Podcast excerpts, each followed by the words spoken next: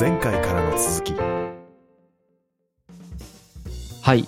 じゃあ、第2回目ですね。えっ、と、美とは何か？はい社会に規定される、その美とは何かという話をしていたんですけれども、まあ、いろいろ話が出てきていて、最後、うん。問いとして出てきたのが、ちょ、もう本当に最後の最後で出たのは、その泉という作品を美しいとするかしないかっていうことを考えると、だいぶ美とは何かについて考えれそうだっていう話と、その前にも出たよね。あれなんだったっけな？その一つ前に何の話してましたっけ？えっと、あれだね、そのぶ文脈を意識して美しさっていうのを判断すべきなのか、あ、そうだね。やっぱり文脈あるよねって話してたんだ。うん。自分の内的な価値判断基準でもって、そうそうそうえー語れるのか。うん。問いをまとった美とか、あ、そうそうそう。うん問いをまとった美と、その、問をのまとわない美があるよねと、絶対的に見える美もあるよねとうんいうことも話しましたよね。まあ、どっちもすごく楽しいテーマなんだけど、まず、泉は美しいのか美しくないのかっていうのをもうすぐ考えてみたいな。オッケーオッケー、美しいのかどうか。あれね、僕ちょっと一つ思ったんだけど、それを考えた時にパッと思いついたのが、うん。程度が甚だしくなると、大抵のもの美しいんじゃないかなと思ったんです。へえ、面白いこと言うね。あの、これもね、いろんな疑義が生じるから面白いと思うんだけど、うん。何かが過剰になっていくと美しく感じるかも、僕は。うーん。もう何でもいい。何でもいいです。もう超汚ねえとかでもいいんですよ。はいはい。もう逆に美しい。あ汚すぎるとか、うん、これ面白いな。ーシンプルすぎるとかね。シンプルすぎるとか、うんそう。ここだけ突き詰めてますとか、人間が。うん。合理的じゃないものを美しく思う、僕は。合理的じゃないくらい吹っ切れてるものって、やっぱり歴史に刻まれてるものはいくつもありますよね。ですね。例えば、ランボーの詩集が最初に出た時に、うん。そこには清少道とか、なんだろう、その、どんな話が書いてありますかね、あれ。自分を責めたりすることもあるのかな。多分、その当時あんまり出版されることのなかったうん。過激なテーマがいろいろ書かれていて、うんえ、こういうのを出しちゃうの？っていう。うん。ルターのその活版印刷の百何条もそうかもしれないし、うん。吹っ切れによって時代に刻まれるものみたいな、なんかいろいろ思いつくよね。うん。独特の美しさっていうのをまとう。うん。なんかその、まあ人間が作るものの中での吹っ切れとか、うん。その自然もそうだと思ってて、うん。めちゃくちゃでかい雷とか、うん。すごい海とか、あの、程度が甚だしいことによる美しさというか、あれなんでしょうね。レアリティなんでしょうね、それ。うん。希少性ね。希少性に対する美しさを感じてるのかもしれない。なるほど。で、行くと、その、泉も吹っ切れてるから、ある意味。うん。吹っ切れてるよね。そういう意味で僕は、やっぱりちょっと美しいかなって思う。ああ、これね、美しいのか美しくないのかって多分両方議論があるはずで、うん。で、僕ちょっと正直美学の専門的な勉強がそこまでできてないので、うん。これが正当な議論かわかんないんだけど、僕なりにおあの、なんとなく思うところをちょっとお話しすると、うん。あの、ちょっと基本情報をおさらいするんですけど、そもそもデュシャンの泉って何なのかと。うん。えっと、1917年ですね、確か。第一次大戦中なんであ、す。そんな昔なんだ、あれも。そう。結構前ね。うん。で、アンデパンダン展っていう、そのニューヨークで行われる、あの、独立美術家協会っていううん。協会があって、それの第1回目の展覧会が行われるよっていう段だったわけ。うん。で、えっとね、なんか、6ドル払えば誰でも出品できるよっていうルールだった自ー。由に出品できる。うん。会員であって6ドル払えばいい。うん。で、えっと、ジュシャンはこれに小便器を出品するわけですよ。うん。で、結構もいろんな問題があると。まず既製品で全然自分で作ってない。うん。確かに。うん。そうそうそう。あと、えっと、なんていうか、便器である。うん。うん。便器、ほ他の人彫刻なりさ、絵画なり出してとか、便器出してきたと。うん。で、自分でやったことといえば角度を変えたということと、署名を書いた、R マットとか書いて、で、1917とか書いたっていうね。うん。で、すごく大事なのは、泉っていうタイトルをつけたってことですね。で、これ展示しようとするんだけど、結局展示されずに、えっ、と、理事会によって拒否されるんですよ。これダメだ、つって。うん。で、美術作品じゃない。下品だ。不道徳だからね。しかも人のもんじゃんって強説だし、うん。これ水回り製品じゃんみたいなこと言われてでここれが結構時代だなと思うんだけど水回り製品じゃないかっていうツッコミはあの便器じゃないかって誰も言わないんですようーん。あの、こういったものをそもそも公の場で口にすること自体が忌避されているっていうくらいの時代感。うんはいはいはいうん便器とか言わないのに。うん。だから当時のメディアでは、便器と書かれずに、なんか、化粧室の備品。の出品申請がされたみたいな風に書かれて、曖昧化されてんだよね。うん。この当時、デュシャンは自分の名前で出してない。しかも、この独立美術家協会の理事なんだよね、デュシャン自身が。あ、そうなんだ。なんか審査員かなんかだったんじゃなかった？そうそうそう。だからマッチポンプっぽいんですよね、ちょっと。そうだよね。自自分の名前で出さずに、へなんか R マットっていう偽名のサインで、ニヤニヤしながらこの一部始終を見てたんでしょうね、この議論。え。展示されなかったなる、日の目見てないんだけど、その後、あのね、新聞に匿名記事みたいなのを出すんだよね。多分そこら辺でレディメイドっていう考え方が語られたのか忘れちゃったんだけど、平凡な道具を有用性から切り離して名前を付けたっうん。ていうのが大事なんですよっていうようなことを語る。うん。で、後にそれが自分の仕事だっていうことが、えっ、と、分かってくる。まあ、それが多分、歴史的な経緯って感じなのかなと。なるほど。その中での美しさ。だから本人も美しいとかは思ってないんでしょうね。それでいくと。うん、多分、その、下品で不道徳っていう反応が欲しかったんだろうね。でしょうね。本当うんなんか、いたずら的感覚に近いんでしょうね。近いんでしょうね。でもなんか僕はその精神は美しいなって思いますね、やっぱり。え、教えて教えていただくと？その、いわゆる、こういうことに対して、そのアイロニックにいたずらチックにこうやって物を出して楽しむというその精神、うん。うん。この作品を包含したその精神わかるわかる。に対して美しさを感じます。なんで、わかる。うん、それはなんでなんだろう。なんかね、痛快だよね。痛快、そう、痛快は美しいのかっていう話も本当は、結局何が美しいのかっていう話なんですけど、その各ジャンルがあるよね、美しさには。痛快も美しくなりうるし、爽快も美しくなりうるし、なんかこう、赤量みたいなものも美しいじゃないですか。そうですね。うん。よく美学の世界では、美的なものとか言われたりするね。うん何が美的なんだろう。それこそ美学の人たちはめちゃくちゃ考えたことあるんでしょうけど。ね。ちなみにね、泉ってもうオリジナルないんですよ。レプリカしか残ってなくて。あ、そうなんだ。うん。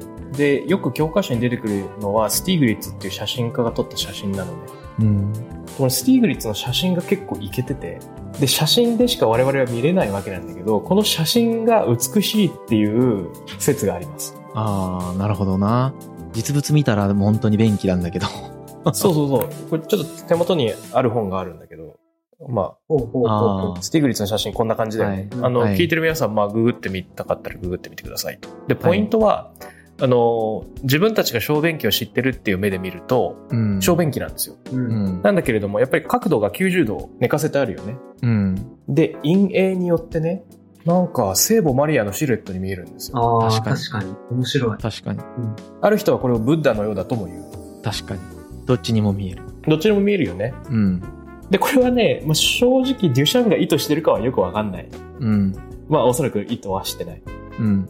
けれども、スティーグリッツっていう人がこれを撮影することによって、突然ある表彰をまとって見える、うん、リプレゼンテーションをまとって見えるっていうのはすごく面白いなと思っていて、美的になっちゃってきてるよね。うん、なんかそれでいくとやっぱり自分の内面を反映してる可能性がとても高いね。とても高いね。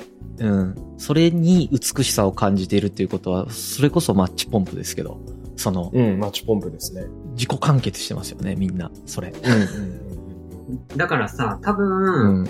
泉、まあ、要するに便器がそこに置かれてても誰も美しいとは思わない。誰もとは言わないけど、うん。まあ、多くの人は美しいと思わないんだけど、うん。そのようなそのデュシャンの意図だとか、うん。あの、その時代背景とかを知った上で、そのトータルのストーリーが美しいというふうに感じる可能性はあるよね。可能性ありますうん。ね。うん。うん。っていう、まあかなりハイコンテクストであり、相対主義的な美しさっていうのがうん。あるじゃない。だからそれを踏まえて美しいと思う人もいれば思わない人もいるみたいな、そういう話。だからこれ相対的な美しさだよね。そうですね。ああ。なんかよく美学で書かれるベン図があるんですけど、うん。美的なものっていう集合があって、で、芸術っていう集合があって、重なってると。うん。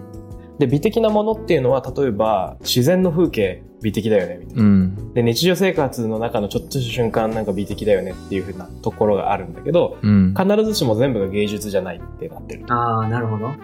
で、芸術と美的なものが重なってるところで言うと、あの、問答無用でなんか結構みんなが美的って言いそうなものがいろいろあって、うん。あの、ヴィーナスの像とか、うん。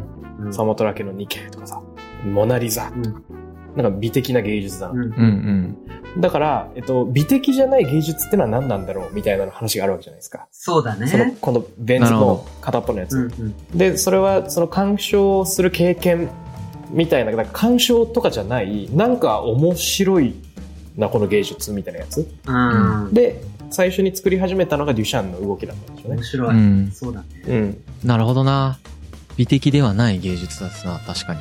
美的ではない芸術。で、もしかしたら人はそれを美的だっていうふうに議論するかもしれないけど、そのブッダに見えるなとかさ、うん。マリアに見えるなとか言って、美的なのかもしれないけど、まあ、基本的にあらゆる人が合意する美からはなんか闘争だから、うん芸術の範疇には入るけど美的なものからは外れるっていう、そういうエリアだよね。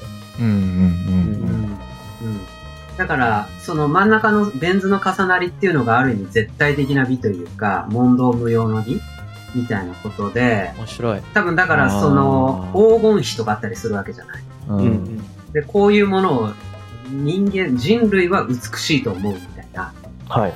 そのバランスの取り方だとか、うん。そういったものはなんかあるんだろうね。まあ僕は全然詳しくないから。あ、なるほどね。それでいくと、その芸術的であるということが、どちらかというとコンテクストの方が芸術的を司ってる感じがしますよ。うん。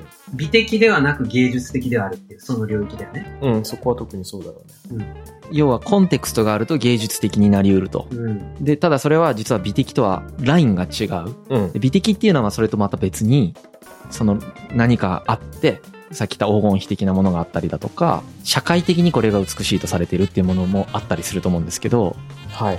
それはコンテクストがあろうがなかろうが、多分美的なものとして成り立つ。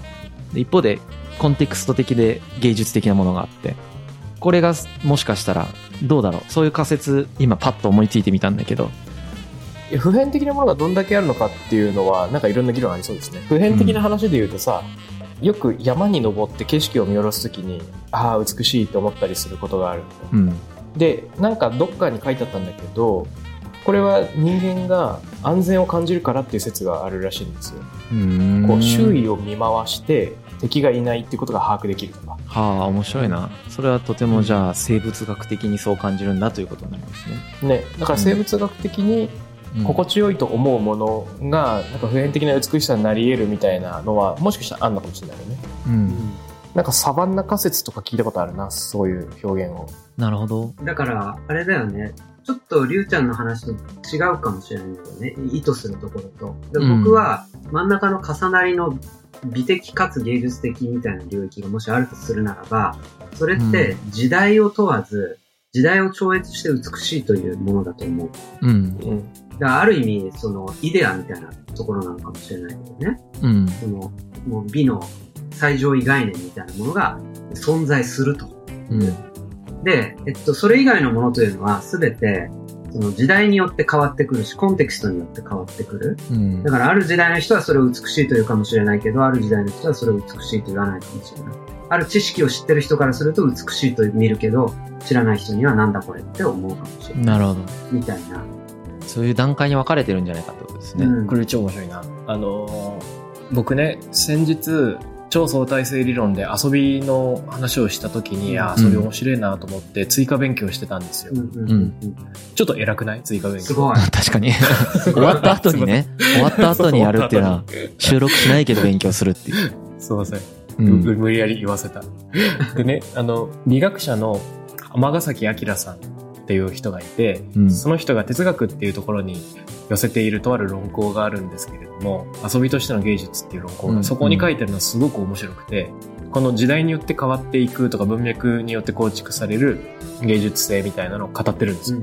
で、特に近代的な芸術みたいな、その制度によって作られていく、生きやすいものと、あと大衆的芸術。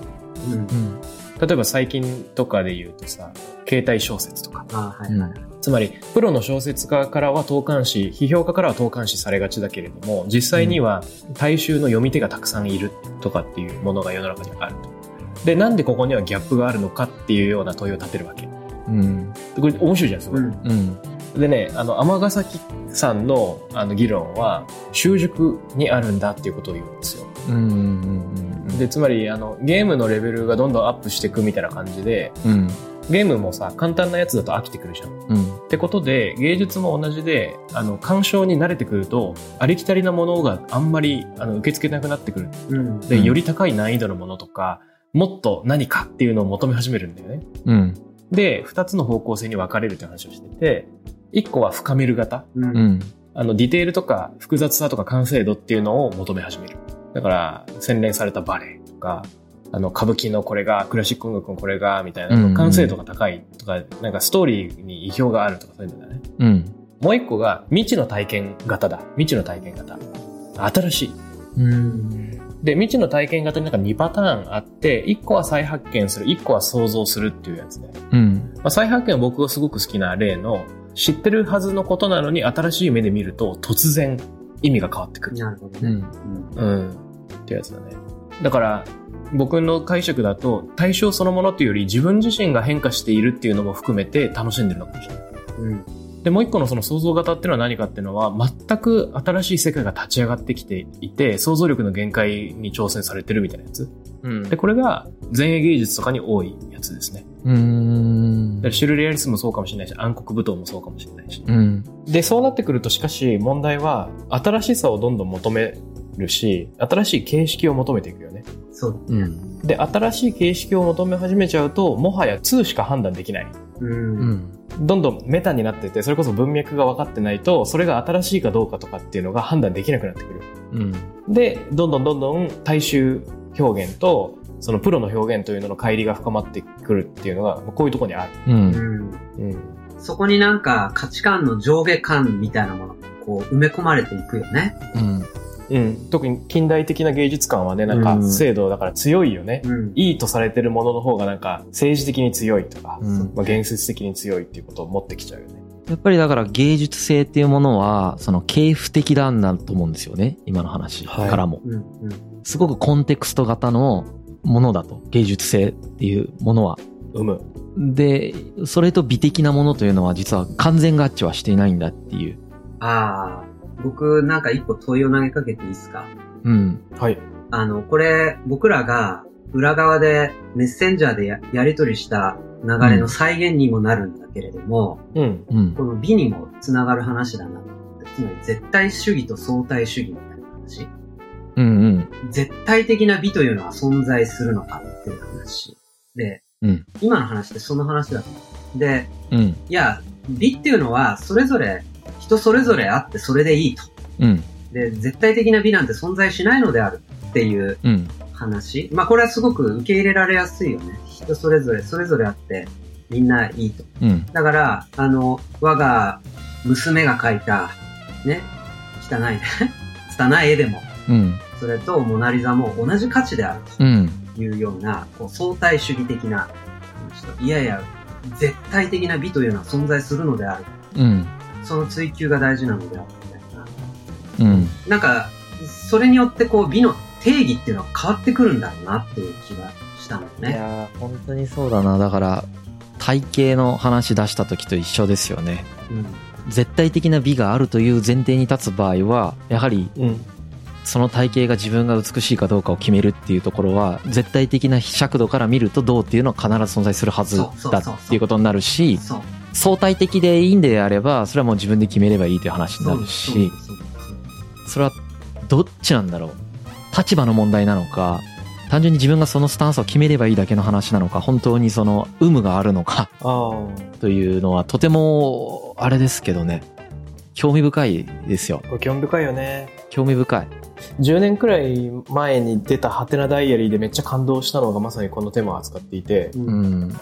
なんというタイトルだったかしら。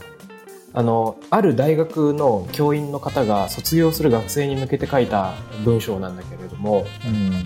卒業していく君へみたいなやつで、で、君は、えっと、起こった出来事、最近のことについて語るときはいつもスムーズなのに、卒論の話になると常にこう、顔が曇ってしまったなと。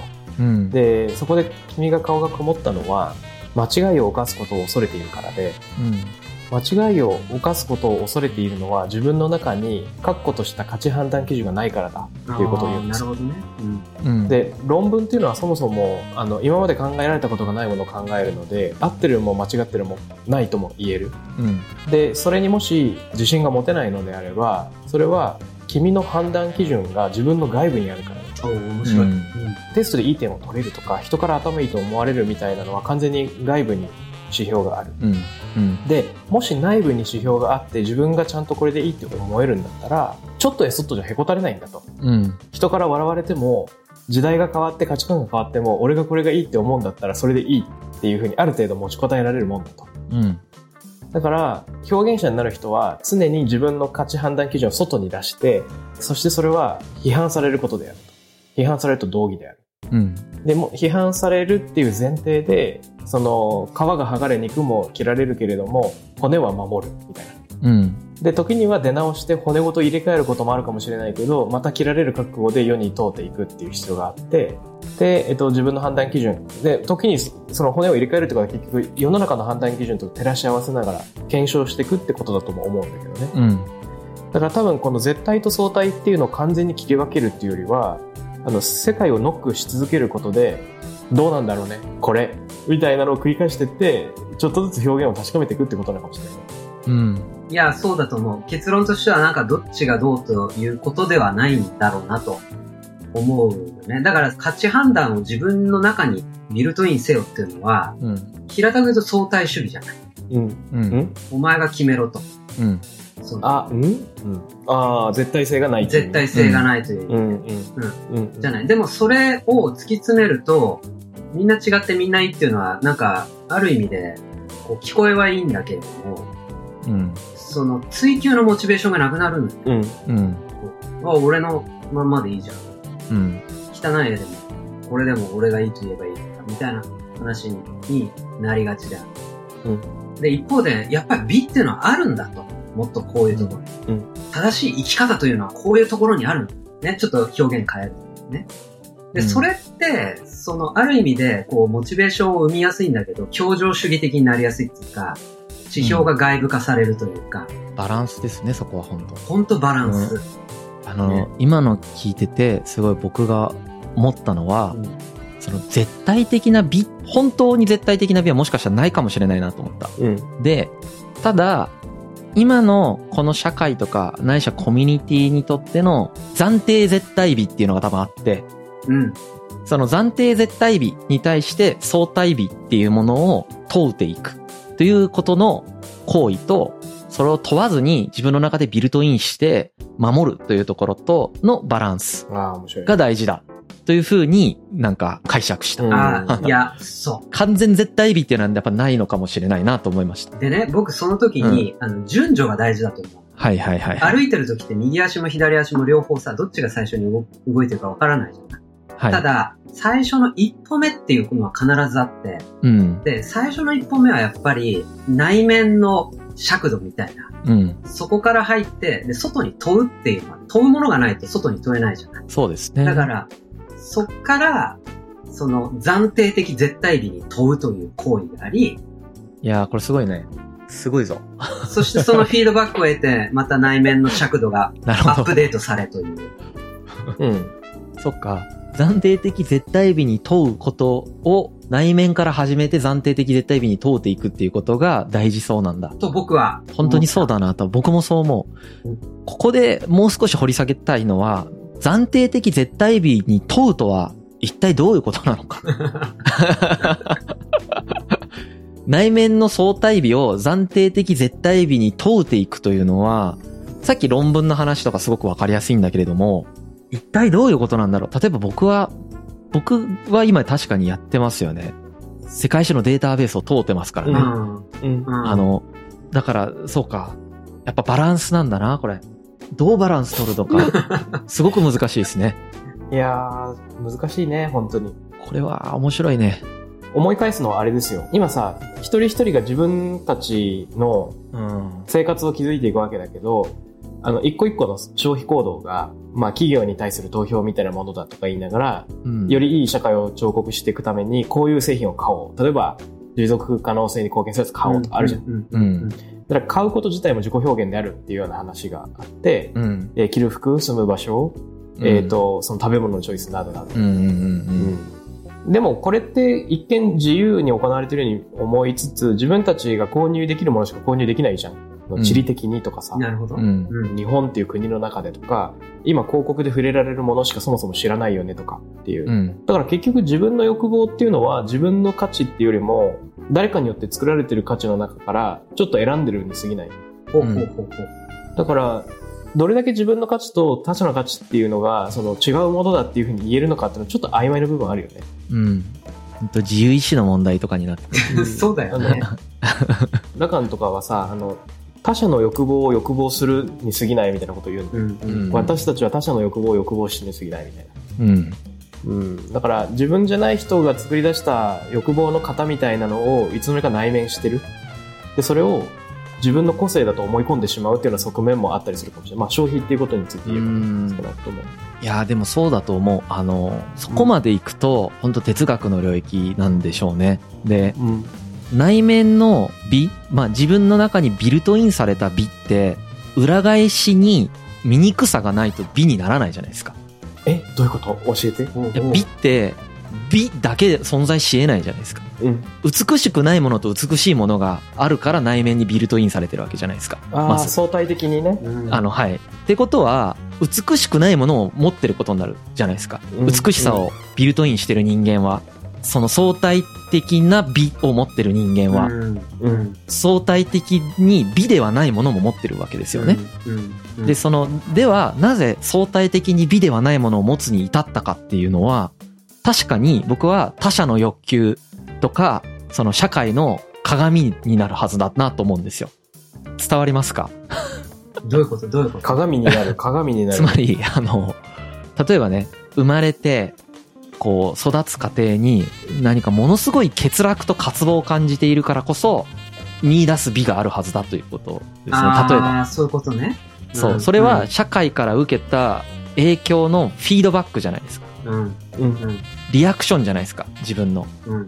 そのリアクションが自分の中の美として成り立っていって、その美を社会にまた問い直すことになるという話をさっきしましたよね。だから、それってそのね、自由意志があるかないかみたいな点からいくと、まあ、ないとも言えるよね。だから、リアクションだから、それは。そうだね。社会に対する。もしかしたらその、揺るぎないものもあるのかもしれないけど、一番最初生まれた瞬間から決まってるものもあるかもしれない。うんなるほど。ああ、それすごいわかるなでも、生まれた瞬間決まってるものって生物学的だと言えるから、生物学的美しさをってなんだろうってもなるけどね。すごい面白いですね。ちょっとさ、そろそろはい。時間だと思うんだけどさ。あ、もう時間か。うん。あの今回、多分相当リスナー置いてけぼりだと思う。そうあどうなんだろう？あの、どうなんでしょうか？いろいろ行ったり来たりしてるしねい。やいや、あの、すごく面白い議論だと思う。言葉遣いとかが途中から聞いて、なん何話してんだろう、この人みたいな。まあもう、全然気にしてないですからね。わかりやすく喋ろうとか。暫 僕たちが喋ってるだけですから。あ、そうね。なんか、勝手に独自に作り出してるからね。それ絶対じゃないじゃんとかね。そうそうそう。面白いよね。あ、ね、ちょっとさ、時間があれっていうのは分かりつつ、あの、ちょっと、今の話を、うん。なんか回収するとさ、お、うん。その自分自身の基準を世に通っていくっていうことうん。で、やっぱりその世界をノックするとかっていうことで、またそのちょっとデュシャンに戻っていって、うん。いやいや、総括したいんだけど、仮総括したいんだけど、うん結局、いや、多分なんか、デュシャンのいろんなの見てるとさ、基本的にはその、ジョークっぽいじゃないですか。ダジャレを多用したりとか、うん。下ネタを多用したりとか。うん。だだから、常にアッチョンブリケしたい人だと思うんですよね。うん。あの、ままってやつ。うんうん。知ってる知ってる。ブラックジャックブラックジャック。うん。うん。なんか、あの、手塚治虫もさ、シリアスな怖い会話が繰り広げられてる時にアッチョンブリケ入れて、ちょっとこう緩急をつけるけど、うん。あの、真面目な場で冗談言いたいっていう人なんだろうね、デュシャンは。うん。で、それこそが自分の中の快感で、美意識であるっていうことで、ちょっとこの超真面目な中に勉強を置いたらどうよ、みたいな。うんうんうんで、そうすると、さっきのよく美学で使われるマトリックスの、なんだっけ？あの、美的なものと芸術っていうのがどこで重なるか。うん。で、この美的じゃないけど芸術であるって無理やり言っちゃう便器を。うん。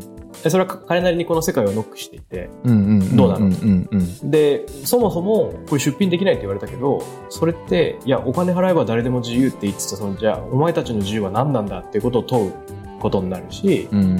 あの、そもそも芸術とは、こういう基準を備えてなければならないんであるっていう、その理事会のうん。あらかじめ備わってるその価値観って本当に正しいのかっていうのを問うことにもなるし、うん。ああ、そうね。今ある世の中にあるその制度が引いている見えない境界線っていうのを浮き彫りにするっていうね。うん。うん。まあそういう性格ある、あるよね。うん。で、多分、どこまで派手にやるか、どこまで便器を持ち出すかっていう、僕たちの生活にさ、それを照らし合わせた時に、どれだけショッキングにそれをやるかっていう問題があるよね。うん。うん。彼みたいに便器を持ち出す、ランボーみたいにその狂気を発揮するか、デュシャンみたいに便器を持ち出すか、うん。ちょっと憧れるけどね、正直。やってみたい。うん。で、僕はあくまで教科書でデュシャンを知って、あの、痛快に思うんですけど、自分が別の理事だったら結構うざいなと思うけど。確かにうざいわ持ってきちゃった。なんて議論したらいいんだろうな、これ大変だな、みたいな。コンテクストが違うからね。それまでの。そうそう。なるほど。あのー、デュシャンについて入門したい人はですね、参考文献で言うと、現代アート10項っていう本が出ていまして、田中正幸さんという、今はね、あの、国立西洋美術館の館長になった人なんですけど、が編著の本があって、それの一番最初のやつとかが、えっ、と、わかりやすいし、まあ、それこそデュシャンっていうタイトルの本がミスズ書房から出てて、もっとちゃんとしたやつなんだけど、あの、トムキンズが、あの、まとめたタイトルがあるんですけど、それがいいと思いますね。はい。ということで、じゃあ次回、うん。一旦ここで終わって次回に行きますか。そうしましょまだ言いたいことはいっぱいありますね。多う。んいっぱいありますね。まだ続はい。きますね。ちょっと今喋ったら崩壊するから喋ってないですからね。我慢してる。言いたいことを。オッはい。ケー。ということしてこ、う。これ3回で終わるのかって感じがするけどね。ね、ちょっと無理やり終わらせよう。はい。はい。ということで、は。はいいじゃあ次回またよろしくお願いします。はいどうもはいお願いしますありがとうございます。はい。次回へ続く。